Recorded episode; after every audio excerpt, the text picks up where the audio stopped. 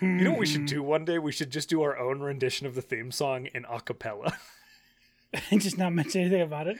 yeah, just throw it out there and the whole audience has to deal with it. Hey, everybody, welcome to Lore Dump. Speaking of our audience, how are you all? Hey, I- audience, how's it going? you can't respond to me, but hey, I'm the governor, uh, and and this is my dear, dear friend. Oh, is that me? That's you. You're my oh, dear, dear that's so sweet. Uh, my name's Sean. I'm Mr. Chicken Dance on things. You are.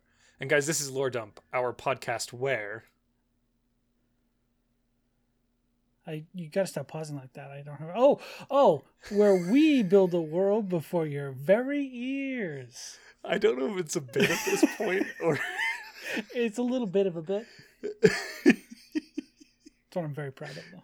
Guys, welcome to our retake of session 15. We tried shooting this earlier and there was so much background noise and nonsense going on that we had to restart. We recorded for 11 minutes straight, and we couldn't say two words without someone Nope. coming in and breaking it up. It was chaos. It was fantastic. But we're here.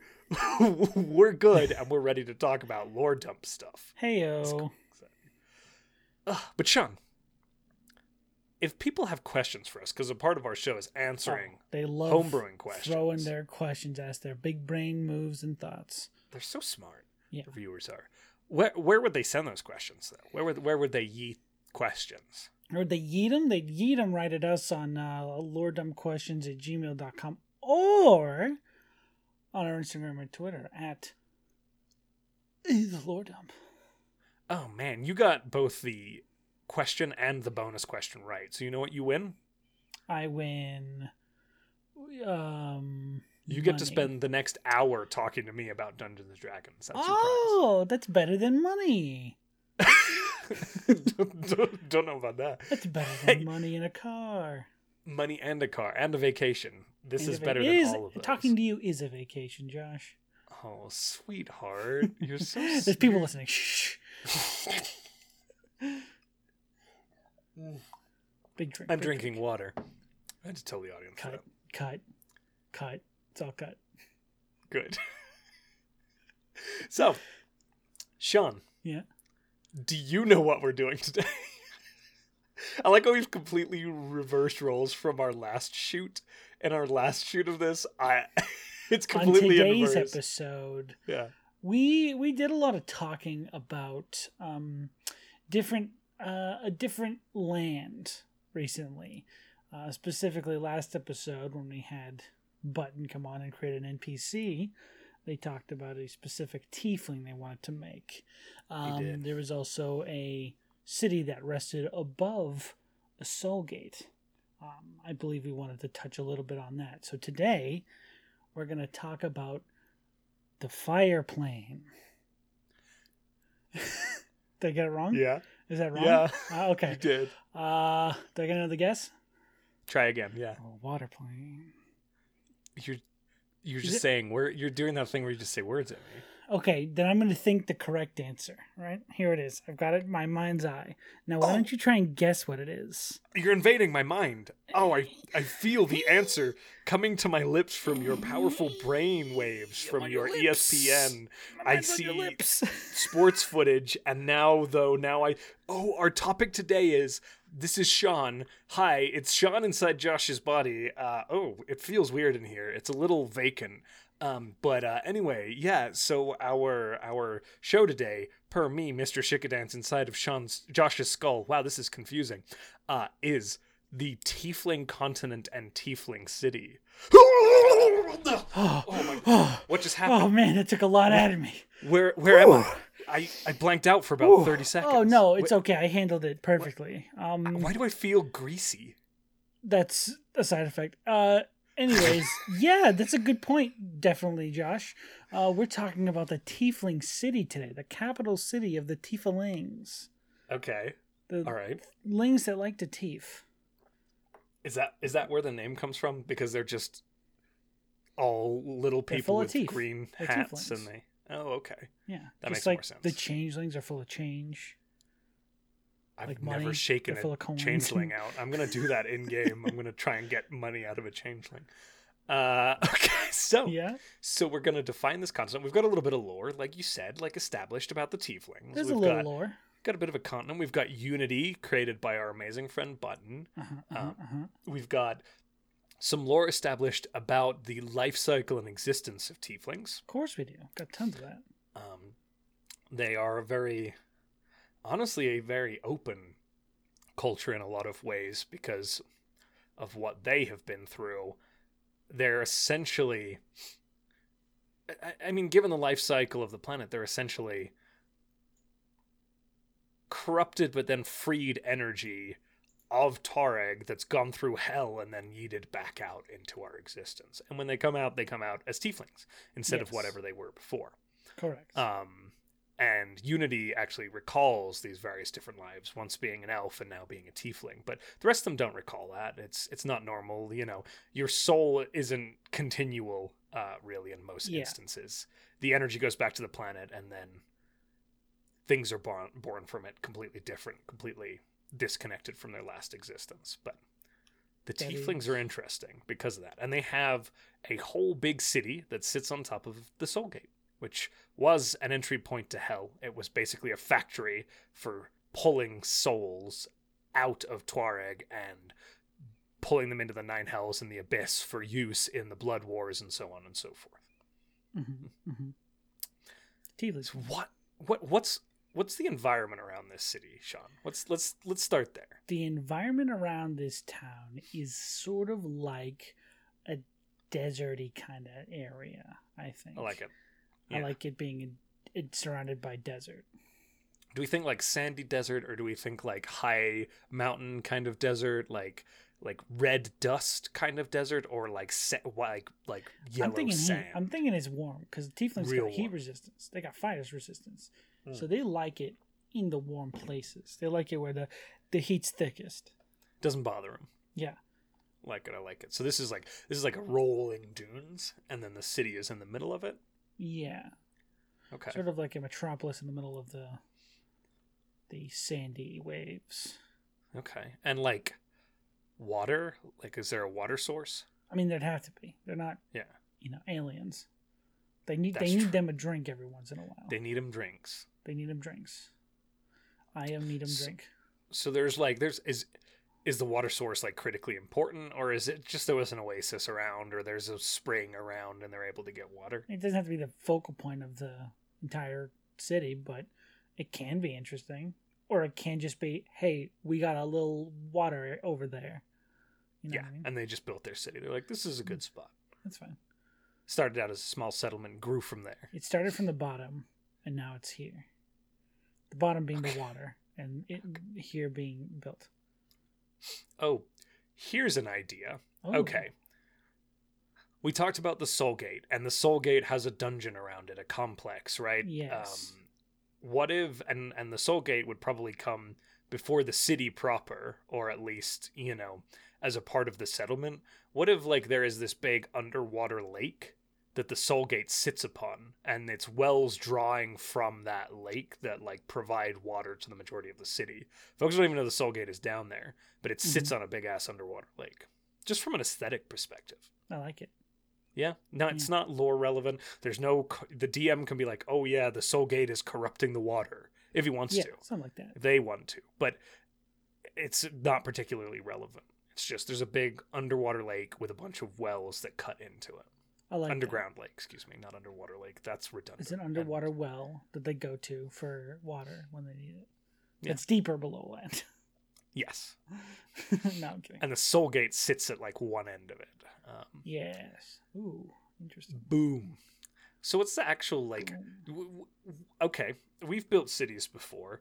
Uh, you know, we've, we've thrown this around. Where do, where do you where do you want to start with this one? Other than like, I asked immediately. I asked geography because that helps me construct. Um, so the way my mind works is what resources are available Nerd. because that defines what the buildings look like and what people behave like and what trade looks like. Like that's how my mind works. But Okay. but it, where do you want what do you want to define next, Sean?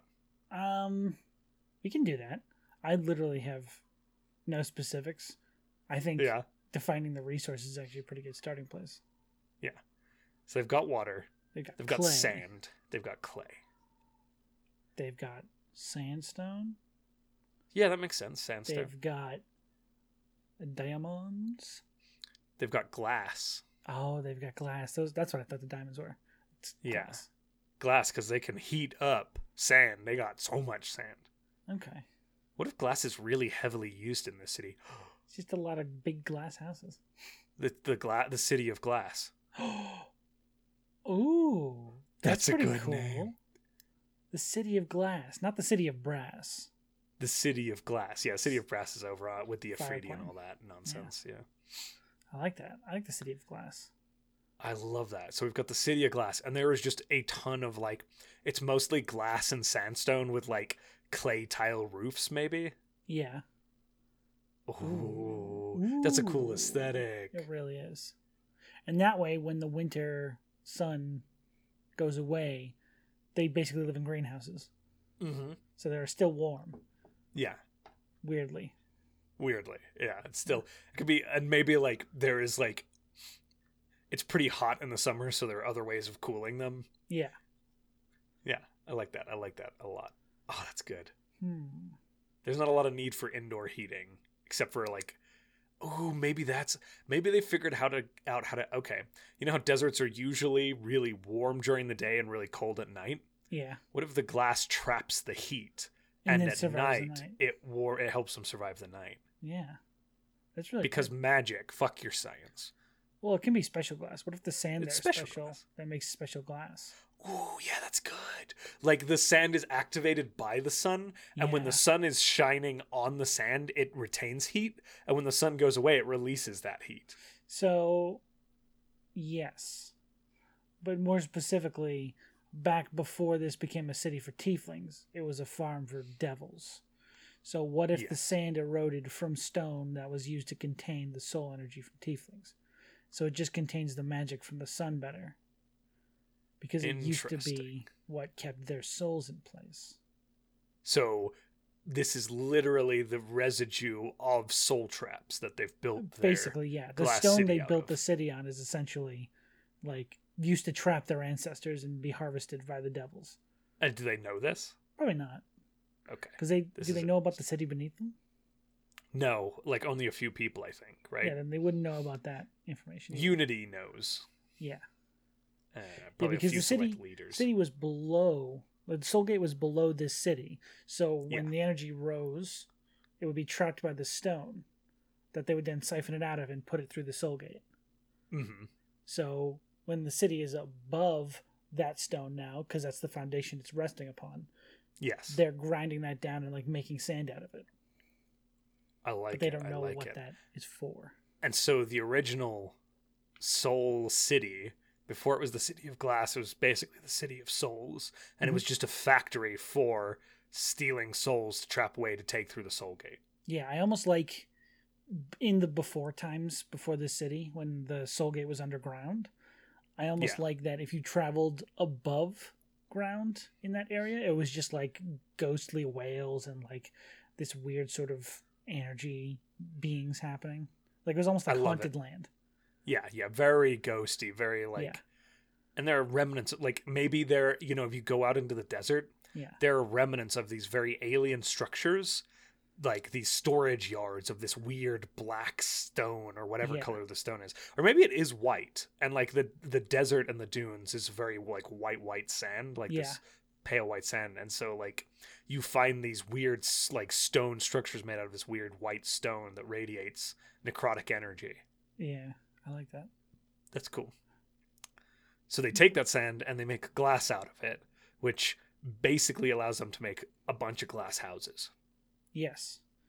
Uh, they removed all the stones from town so that no one can throw them. It's pretty strong glass. They make They it all- thick. They all live in glass houses so none of them can throw stone.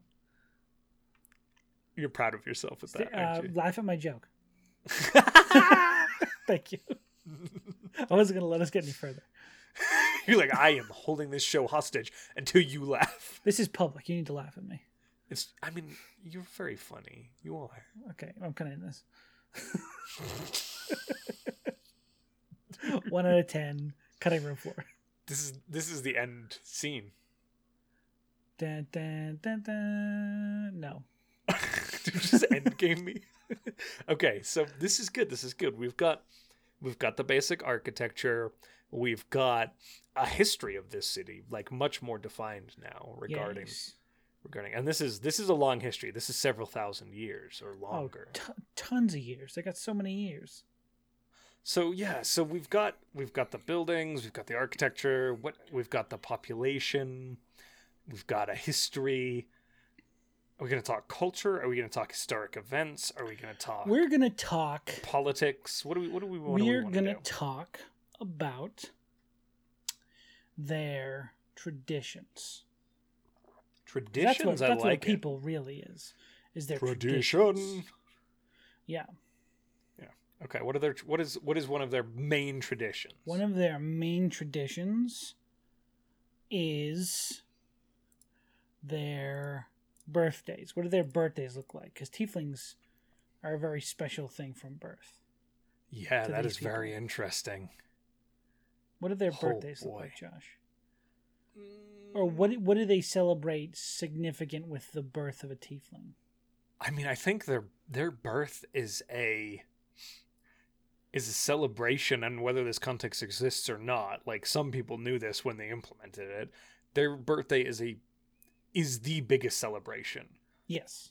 They are free. This is freedom. They've been freed from the nine hells, and they have come back to their plane of existence. Do they know They've that? I don't know that they know that, but whoever started celebrating these, like early on, when the tieflings were coming back, right? Like maybe there's a period where Unity was a leader. I mean, and one would assume in this city, and they made it like a this is a huge deal, guys, and that's just been inherited over thousands of years, right? Interesting. Okay, so what if Somebody had to close the Soul Gate down eventually. right, but what if they don't know that cycle? They just know that a tiefling is a soul that has returned from the nine hells. Mhm. So like other people and this might get a little, you know, a little bit of a slur, but what if like other people call them hell kissed? I like it. And then they're celebrating like we survived going to hell. Yep. Your soul returned from hell. It's You it's a are a liberation. it's Yeah. their birthday is not a day of birth. Yeah. They're not, it's not the day they were brought to life. It is a day of liberation. Yeah, your It is, life is a gift now moving forward. Yeah. thank like you that. for for you know, and so they celebrate their liberation as a part Liberation of their birthday. Yeah, Not a yeah, birthday. their liberation day. Yeah, I like it. I like that. Um, so they they celebrate their liberation. What does that look like? That's interesting. Um, Um, because each person has their each individual tiefling has their own liberation day. I would assume it doesn't look like anything because tieflings are all so about self-expression and freedom. At least in our world, that's what their sort of core tenets are: is that everyone is unique, everyone has their own, you know, life choices. Everything is their own. So Liberation Day is you get the day to truly do whatever you want in your it's it's a day where you okay, here's the thing. They're grateful. Liberation Liberation Day isn't about it's about celebrating through creating something beautiful. So rather than like it's not about receiving gifts or whatever like we tend to think. Liberation Day is I'm alive I'm liberated, I've been freed, and I am going to express that in the grandest form I can think of. It's whether about- that be yes. a sculpture or an art piece or a song or a poem. Liberation or, dance or lib- math. yeah, math, whatever it is. Yeah. Yeah. And so liberation days, it's you dedicate yourself to To a your day own, of, of expression. yeah, your own expression and like hobbies and you basically get to do whatever you want for that day, but it's at least things you enjoy specific to yourself. and it has an interesting outcome in that when you have you know some folks liberation day could just be like knitting a scarf or whatever right it doesn't have to Mhm. be a thing but when you have a ingrained cultural thing about expressing and pushing the limits of life out a lot of the greatest scientific philosophical religious magical achievements of the tieflings have happened on liberation days Interesting. so like the these great figures have ten tendencies to have their eureka moments during their liberation day. Yeah, they're been given this axe, their ability to unhindered just explore whatever they want, and they're like, oh shit. Yeah, historically, that's just the, it's kind of panned out like that. Yeah. because the culture focuses on that. That's that's a cool tradition right there. It's a really cool tradition. I like that. I like that. And there's always some like with the population isn't small, so there's always somebody celebrating their liberation day or a Mhm. few people celebrating their liberation day in the cycle if in the 10 day week. Like there's yeah. there's always that. So there's you walk through the city and there are these spaces where people are expressing themselves like because you can't always do it in the private privacy of your own glass home. I think it's more about expression outside of visibility is important. yeah, like making it a performance almost or like a public thing is almost seen as So are there are there grand forums no, across this there city? would probably be a space. Like what if there was like a space in the city designated for whoever whoever was celebrating their liberation day, you could go there and do your performance. Well, that's what like I'm thinking the Capitolium and things like that in Rome, where forums were like these open spaces where the citizens of the neighborhood could come forth and sit down and engage in like philosophy and the discourse as well as all the political elements. But you can have a few of these. Like they're basically chillaxed arenas with these big flat areas that can be used for whatever Mhm. with seating around them. And it's simultaneously, rather than being like a giant arena, it's a little more intimate because it's still something you want to share with the people you love. But it's like Yeah. these these performance spaces. These, I, like that. Yeah. That's good. That's cool. Oof, that's a good tradition. That's that is a huge tradition and a huge part of this tiefling culture. Yeah. What else we got? Hmm. I like the idea that every day in the city, even though it's not like a holiday, there is someone celebrating their specific day. So Yeah. there's almost like an always party atmosphere in this place. Like Mm. one way or another, someone is partying in the city at every turn. I think it's it's or even if it's it's there's always intensity. So like it could be you walk into one forum or past one forum and they are just in like public spaces with streets going around them and there is somebody sitting there on a rock thinking very hard but everyone who's engaged in it with them is very quiet and respectful and there's this like hush but then you walk a few blokes over you walk into a different forum and there's somebody performing a song and like those jarring experiences parallel each other as you walk through where Yeah. like it's not it's it's it's how that expression manifests is reflected in each of those spaces I and you can that. walk through the city experiencing that and going from one moment to another with very different emotion and feeling And I like the uh, the idea that they don't restrain it. Like, oh, the smart philosophical people go in this district, the dancing artists go over here, the warriors go that way. It's just wherever you want to perform, you get the choice. It's whatever. and a lot of Whatever's the a lot of them are in neighborhoods so like a lot of the part of like somebody's liberation day is like they'll go to the nearest forum to their neighborhood and like all of their neighbors and friends and family will be around to engage with that or get to Yeah. see it happening throughout their day and like Yeah, or but you could go to another I'm- neighborhood if you want. I'm going to be performing in the market if you want to come watch me. you yeah know? Yeah.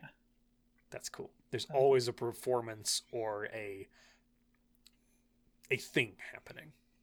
and instead of in in celebration of the completion of that act or that thought or that art piece or whatever instead of like gifts what would they be given? Mm, because flowers I'm, I'm assuming aren't really a commodity of the desert so they can't like throw No. bouquets of flowers. They could throw money. They could give something personalized. Maybe they give food. Like they they bake food I like and food. they hand out like different offerings to that person's performance. What if there isn't really dinner? Because every, the population is enough that there is a liberation day in every neighborhood pretty much every day. Most evenings end with a block party where once somebody, even if you weren't there to like watch them perform, tables are brought out into the forum afterwards and the everyone brings Oh. out food and the whole community just eats communally every evening So it's almost like the entire city celebrates every person's liberation day every day. a little bit yeah I through like dinner right like you don't have to be there for the performance elements because the performance is all day you can swing by but in the evening as the day ends you get to sit down as a part of the liberation meal right I really like that. That, that that there's no like Hmm. Other was- meals are kind of normal, like you keep. It's very like I think like Italian or French culture where it is like Just one meal of the day is a celebration. Yeah. Like it's a good time to come together, and it's you know eating is like this big two hour thing. It's not like a Americans we tend to like sit down and watch TV and eat dinner or whatever, right? But Yeah. this is uh you go to Europe and a one of the meals of the day is two hours long and you just eat and relax and come in and out and spend time with each other. Yeah, I like that concept or that idea of it. Um, it's awesome. Cool. Man, I, do they need other holidays? They've got the normal holidays. They got birthdays. They've got Do they birthdays. celebrate uh, weddings in a specific way? Do they celebrate death in a specific way? Because we got birth. Mm, Is there a maturity time? death would death would be particularly worrisome to the tieflings. Death, I think, would be tragic. Yeah. Death is. What if their beliefs suggest that if you do certain things, people are less likely to be pulled towards the nine hells again? And so there are very, it's a very, very rigorous, structured event that has a lot of ritual in an attempt to keep people from being sent back, whether I that would, works or not. I will have to say, I think that death would have to be part of their birth celebration because birth is every day. In a society that big, you could potentially have someone being born and dying every few days. Every day. That's true, yeah. Uh, because I don't think we did population size, but if it's like a few thousand people, That's pretty regular that someone's going to die. And I'm thinking like five to four thousand. Like this is a big city. yeah. Okay, So Four to five thousand. I don't know why. Is- is the death aspect of it something they tie into the birth celebration, like Liberation Day, um, or is there like its own time? okay, what about? Because I almost assume No, I like it's the your idea of- Liberation Day, you and someone dies on it, that's like a very bad omen. Or that's Oh, like a very like oh shit. Yeah, but everybody. That would be for everybody then, all the time. Okay, what about this? What about? What about a cultural element that believes practice doing certain things every day that you are liberated, every day that you are free, keeps you safe during the passing. And it may be like you place a coin in a certain place or you like every day there is a ritual you have to complete and individuals who discard that are tended to be like kind of frowned upon like I do like that. And my mind is stuck on trying to tie it into the birth or liberation celebration aspect. really So what if? No, I'm hear me out. You can feel Okay. free to Yeah, shoot no, me no, no, no, no, sky. no, I'm, I'm- flying I'm- on cloud I'm- 9 I'm- but get your gun ready. I'm really curious I'm, no i'm really curious i want to know more Well, what you just said sort of clued me in on this too, because you said they have to they have to do something every day to keep them away from that returning to hell. What Yeah. if that new thing they have to do every day is experience something new, as in one of these performances? They have to go to a new performance or a new liberation uh, experience every day, and at least witness someone else doing something that they've never done before okay and leave a lot them of that- something. that like a could gi- just like the coin you said. yeah Like, what if they have to give someone ex- like celebrating their liberation day something so that's part of the like to prove that they've witnessed this person doing this new thing they've never seen? I like it They I could do. like leave them a small amount like- of money or something. my concern is like we're we're loading on these daily things that like have to be done to the extent of like eventually society grinds to a screeching halt because they spend all of their time Well, think about what you said. mythos. No one really needs to worry about food. Everyone eats at the same time together communally. Yeah. Okay. So maybe and it, engaging with a liberation could be as much as when you're passing through a forum, you put a coin down, right? Like Yeah. that's enough. But It- in your day to be something day, small, yeah. okay. So the ritual is engage with one of the Something new. performances in one of the forums. Yeah. And supporting each other's expression of freedom Yes. keeps you away from the hills. Got I, it. I got like this very. I mean, I don't want to go to communism, but I like this very open community sort of idea. that, like, socialist. every yeah, everyone shares with each other. There's not a lot of like. I mean, there's commerce because they have to. Yeah. They're a big city. They have to take on the rest of the world. but it's a very unique commerce structure because food is readily available to them for Mhm. some reason. We should probably talk about agriculture. Yes. Um, and um, the distribution of wealth is impacted by the ritual obligation and uh, exaltation of exploring life. Like I think yeah, I think wealth would almost be like frowned upon by them. Because it's like you're keeping all of that away from your brethren. Why wouldn't you share that with the community? Why are you stockpiling all that money you don't need when your brother needs it more? I mean, I think. Yeah, we. I mean, we could do that if you want to. Sure. I mean, feel free to push back. I just I like that idea personally. Yeah, my mind kind of goes for i mean peop, wealth doesn't in my mind wealth doesn't necessarily mean happiness so oh, I that's why I think they're insulted that you think you'll find happiness in that money, whereas Yeah. you could give it to someone who needs it and find happiness there. Okay okay see That's and, where and I'm with coming from. I, like i feel like there is there are people who have more funding than other people because they run I a mean, merchant thing or a naturally, trade thing yes. right? Like Yeah. being a wealthy merchant isn't like you know, but there's no one who's like a one percenter here. what i think is it's more yeah like it's more of a inherently unimportant thing Yes. some people do have a bit more but they tend to share that and That- do that's what I'm that thinking. are I don't think Got it, anyone in this it. community is like a gold Okay. hoarder.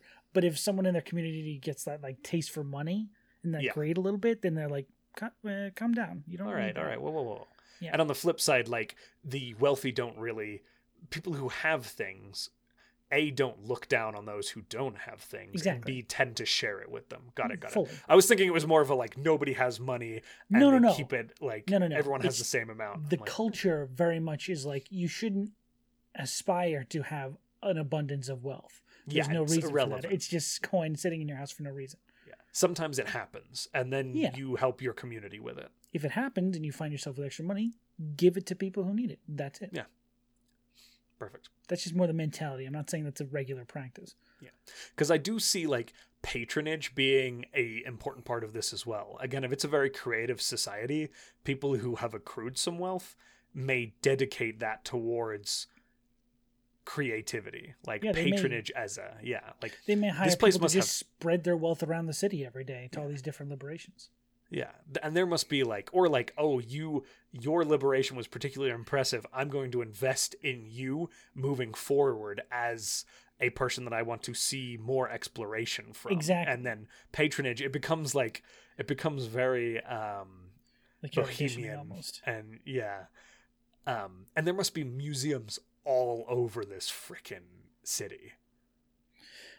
I do like that. I do like the idea of um, them almost auditioning to find patronage from one of the uh, people who have that extra income. Yeah. Not that it's a Um, competition, but just like if you have extra income, you're like, I want to give it, and you begin looking and walking through the forums to see. Yeah. Yeah. I really like that.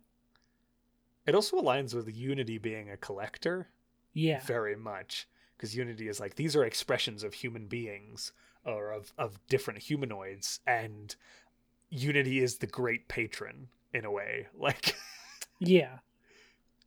Um, it's a really, I think it's a good foundation for spreading out their culture and practice further.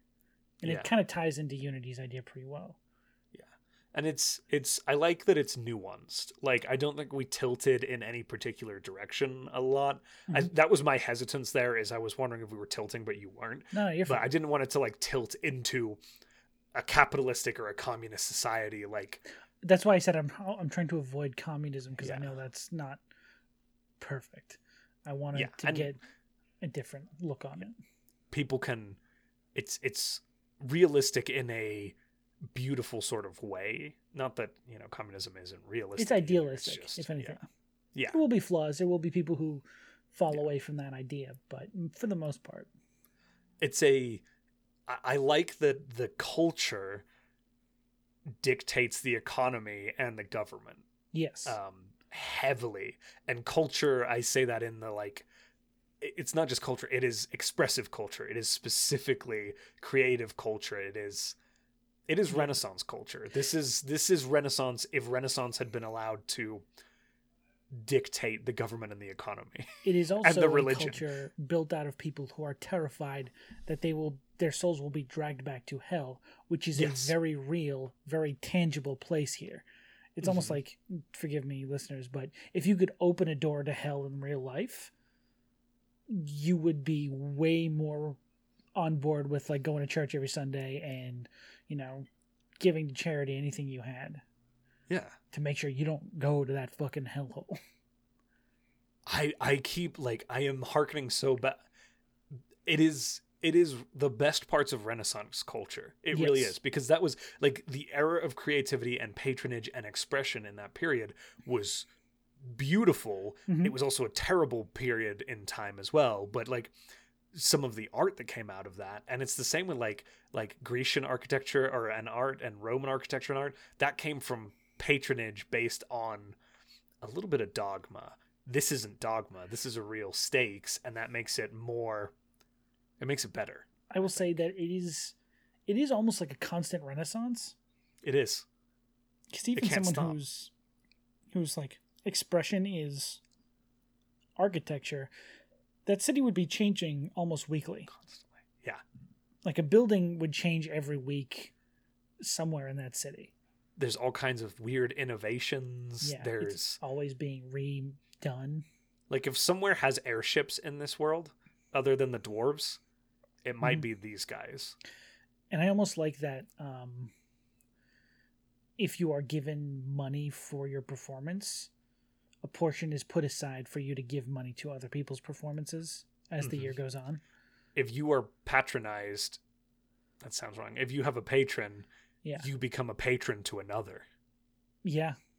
Honestly, at a certain point, yeah I like that. that is really that this is i the whole economy is dictated by this so government then we've got economy outlined by the culture i feel like we should do government the same way Government and agriculture are the only things I think we need. yeah yeah yeah yeah yeah so government um You're better at this shit than I am. i mean do we want to lean these ten these this sort of society tends to lean towards A collective. collective thought, Yes. right? So democracy, a republic, a there is no monarchy. Yeah. There is no there is a empire. people's voice. There's a people's voice. But someone would need to go somewhere and speak on behalf of the city. Yes. So who would do that? Is it a council? Can we can we go back to the forums? yes. We've talked about neighborhoods having forums. What if each neighborhood has an elective official and or each borough or each district, whatever we make it, or maybe the neighborhoods within a district have elected officials and then those elected officials like kind of come together to make a district's perspective group who mm-hmm. then go to the city's perspective group. And each neighborhood has a representative that is an expression of them. I like that, and I like there being no set amount of term.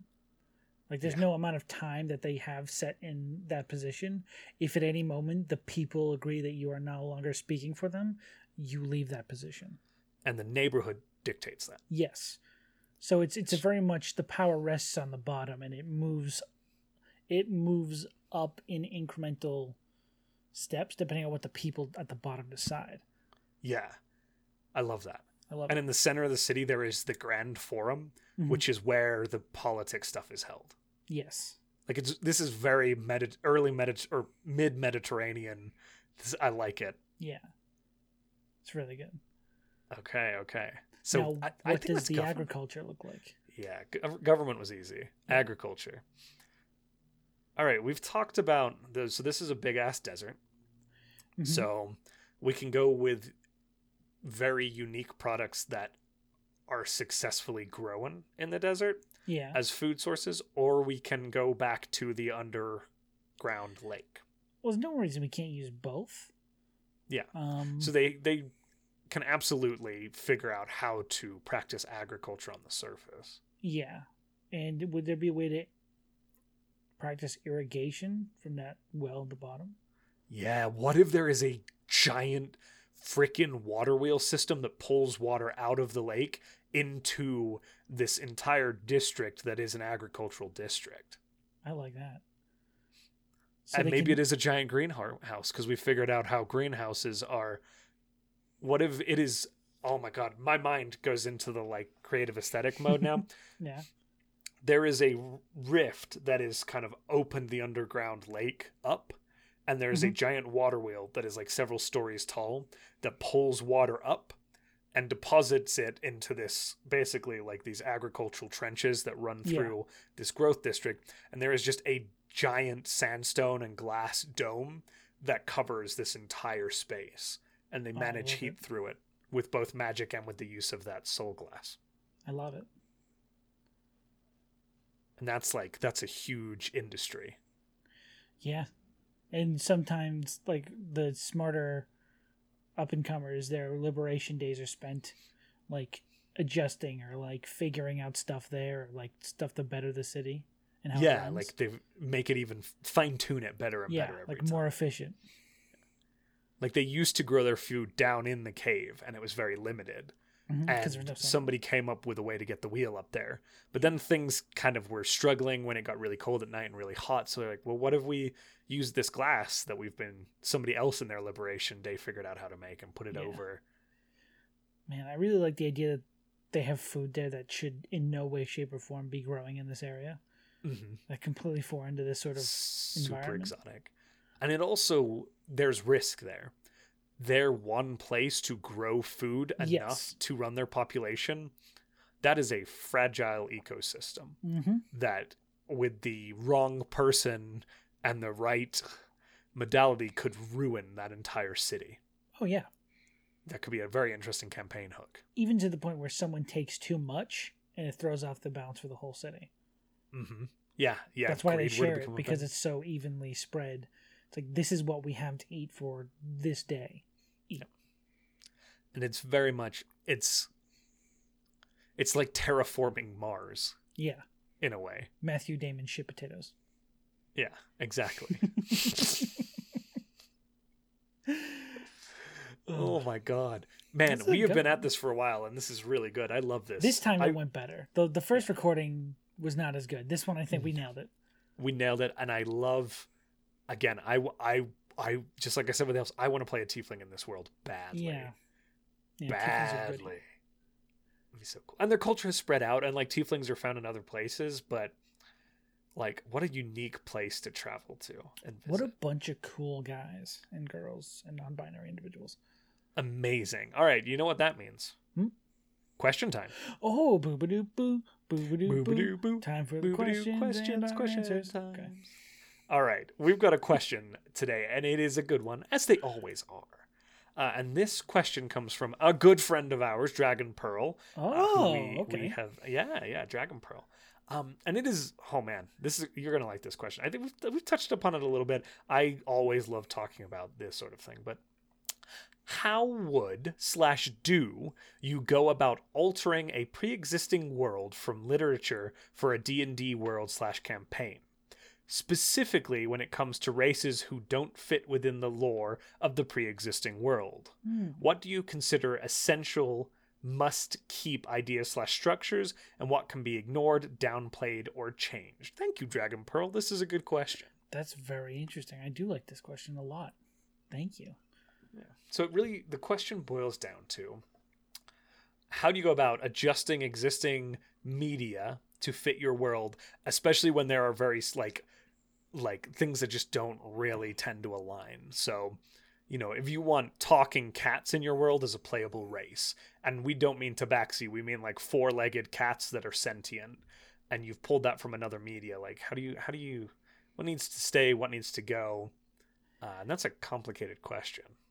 I mean, yeah, it depends on how much you feel like it needs to be changed. Mm-hmm. if you're fine adjusting fifth edition to just essentially be reskinned as this property, I think that's fine, honestly. Um, That's where you start. You go, yeah, what can be reskinned? Because the number of times where somebody brings me a homebrew race and I'm like, that's just a tabaxi with a different color fur. yeah, you don't want to be called a tabaxi. That's what you brought me just now. Yeah. Yeah. Which we can do, but you're just going to be a tabaxi Yeah, and will alter the lore around you and the aesthetics. It's the same with homebrew spells. yeah, Somebody says, I want this, and you say, well, that's just fireball with snow. yeah. It's like, well, I have big bear people in my game. It's like, okay, well, can we just call those Goliaths, but change the name from Goliath to bear person? And they look like bear people. and they have a Like, claw attack. Like that's you're good. Okay, thank you. And you will very much find, especially with how many races have now been released for 5e with all of the resources, you're going to find a lot of things mechanically lend towards the flavor you want, and it just needs to be reskinned. Yeah, where you need to like change one ability out and give it a different one, and it's perfect. Yeah. Um, Which is the next step, making minor alterations to existing structures. yes, uh, I would say it's it's not impossible. I mean, anytime someone homebrews their own world in D and D, they're essentially doing that, just not with the you know lore from that book. They're just making the lore up as they go. Yeah. Um, I think anything can be reskinned in fifth edition pretty easily.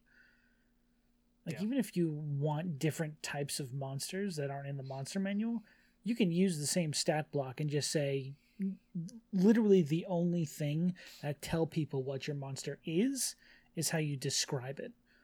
If you describe it, if you describe a troll as like a big stone golem, no one's going to say, "Oh, you just made a troll." They're going to say, Yeah. "Oh, that was different than what I expected." Yeah, that's a unique thing. Yeah, I mean, I just ran a Nightmare Before Christmas one shot very good. that that literally took all of the world lore and the cool thing about that is that the players brought the world lore up to the forefront and like completely took the basic premise that I laid down and like created a model UN and an agriculture system through roleplay Yeah. just while they were talking to each other really and it was beautiful but literally you know Jack was a reskinned Goliath I think Sally was a reskinned Warforged where you know Sally is like a zombie pieced together, uh, and instead the player was like, okay, this is a Warforged, um, but it's pieces of flesh and fabric that have been stitched together instead Yeah. of metal, and That's fine. boom, that's completely canonical. Um, I think the inverse is how accurate to the source do you want to be, because that can be can that can it can get complicated. You know what I mean? Um, a lot of the time with books that are very very well defined. So like i always reference like um the way of kings by brandon sanderson and that whole series. Mhm. the magic works very differently there. I do all the time. Magic works very very differently in that world and it would be very hard to to tailor it there. And once you get to that point that's when homebrewing becomes an actual question uh yeah, like same. if you like in in Brandon Sanderson's world, a par- magic essentially works through lashing yourself to physics in various ways, and so like people who can fly, they lash particles of themselves upwards into the air, and that allows them to fly. Um, you can flavor that pretty easily in D and D, but with more complex stuff, that starts to break down, and that is when you have to spend a lot of time homebrewing, and then balance becomes the problem. Yeah. Um, I was gonna say the same thing for my favorite book. I've been trying to figure out how to turn the the name of the wind into an actual runnable D and D campaign setting. The magic in that I think is impossible to do that to. Yeah. because you have to break your mind into five different pieces and focus on different truths about it. It gets too complicated for something s as simple as moving a stone an inch. hmm So it that you have to see how realistic it is to actually put your world into fifth edition based on the power level of the world you're creating. Um, I also, I don't know. There's there's, I think a lot of people look at 5e and it says it's so limited. There's only these many races. There's only these many classes. I can I want to be this guy doing this sort of thing, and it's like you can be all of that in fifth edition. You just have to call it that. You Yep. have to describe how it looks. That is in the game. You just aren't seeing it because you're not describing it that way. D&D 5e, E, you're so right, Sean. Like D&D 5e E is so beautiful and so popular because it is up to your creative imagination a lot of the time to achieve these things. Mm-hmm. and purists are going to argue that there's all this existing lore. And you know you kind of in this question dragon you you point out like you know if if a race doesn't really fit into the pre-existing world that's just a matter of of you making it fit and your dm making it fit. Like you if the dm says no that can't exist because of this this and this then you know maybe you have to have a different conversation. But it's it's just a matter of making it happen I don't know. I Yeah, see people say I want to play in this way or I want to I want to be this character but there's no class that fits it. Well, yes there is. What you're really saying is I want to be more powerful than the classes that are in the book, but I don't know how to do that without bringing one from a homebrew class. Cuz you can if you want to change an ability to be a different damage type, I don't think there's any DM on the planet that's going to say no, that's not okay as long as there's a story-based reason for it. Um, but saying that, you know, there's nothing that could possibly be reskinned to fit what you want to play is a lie. That's it's either a lie or you don't you haven't seen the right class yet. 80% of homebrews are and this is why like when when it comes to like you, a DM needs to very much vet homebrews that are brought to the table because Mhm. 80% of homebrews are people picking mechanics from other classes and mashing them into one class and it makes them very overpowered. Yeah. It's it's it's different if you're trying to make a specific aesthetic thing and you're looking at gameplay elements and then leveling them out and spending hours on it. But most homebrews um, like that tend to be people a la carting the good bits and ignoring the bad bits. And the bad bits exist for a reason. Dracula? No, a la carte, not a la carte. Oh, okay. Love that. Uh, They're Draculaing this. yeah, they're Draculaing it all up. and I think the other side of this is the DM bringing fifth edition into the rest of the world. Mhm. Um, all that really takes is for you to know what you want to do with the the source material you're bringing in. Like, say they have a specific type of monster or like a specific curse. You just have to spend a few minutes saying what would that look like. What what does that simulate in fifth edition? Does it kind of remind you of a spell? Is it sort of like a class ability or a creature ability you've heard about in D&D?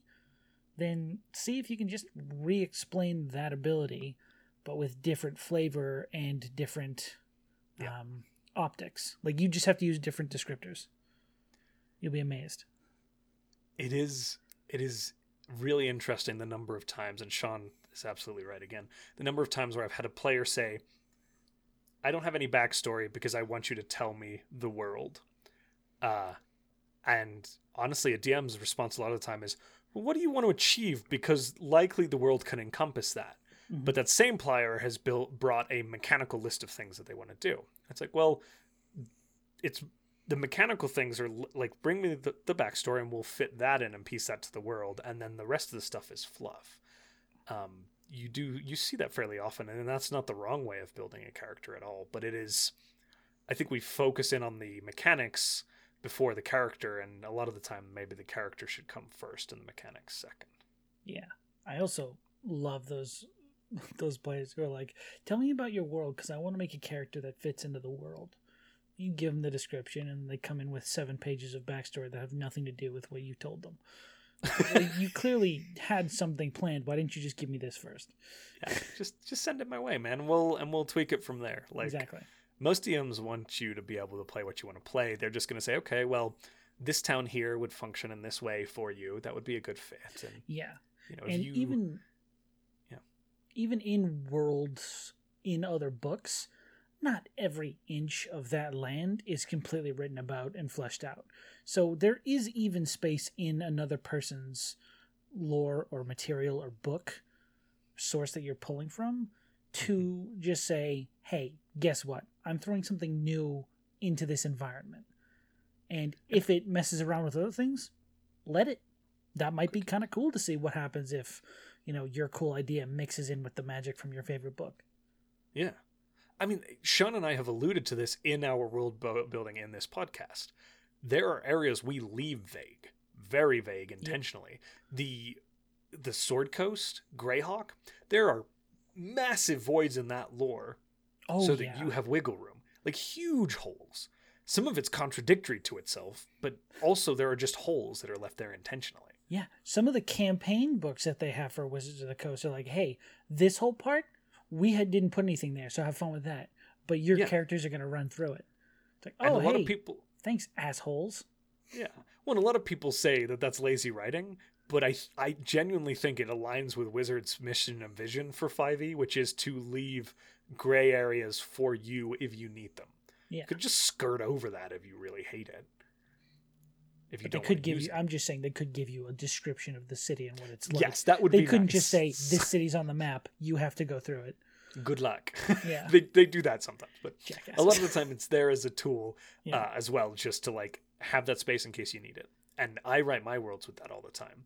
Mhm. This place has a name, and if a player needs a place to be put that is unique, that's a good place. And then the player defines it. A lot of the time, they don't even realize. They tell me something, and I say, "Oh, this town looks like this now." Here you go. Here's this town in my lore that matches perfectly to what you wanted. Exactly. Like- Or they'll even say like, uh, "Yeah, I'm from this place." I'm like, "Okay, it's on the map. I'll put it I- there." Sure. I did that with Sean recently. I was like, what, what would what would work for this? And Sean's like, oh, you could put it out over here. And I'm like, okay, here's the town I want. We named it. We threw it on the map. Yeah, It's canon now. fully. Very excited yeah. about it too. It's a very cool place. It's, it's neat. It's neat. uh, so thank you, that dragon. That was a really good question. I know we meandered. We always do with our answers, but they're always there's so many responses to every one of these questions because they're about homebrew.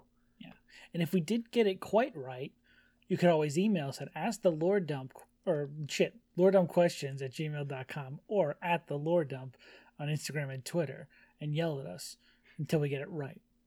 That segue was so good, and then you got the email wrong, and it was You, and then you brought it up, and then I And then I brought- out, and then, and then I I pointed it out. over it. so that everybody now. could see what so happened. this is the good part that the audience is hearing. They're hearing me do it correctly right now, right, Sean? Okay. Don't fuck me over, you cuck. It's me, Sean, the editor. I'm no. going to fuck you over. like? Oh, that sounds sexy. Yeah, you're.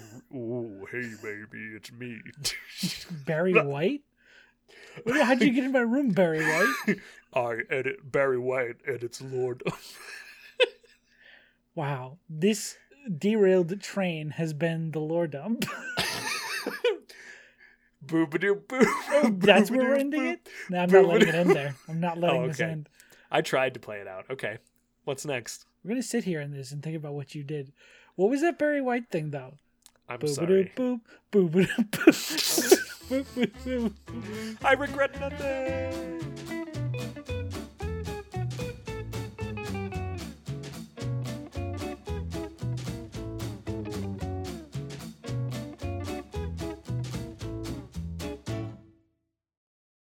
Boop, boop, boop, doo, doo. Ooh, yeah.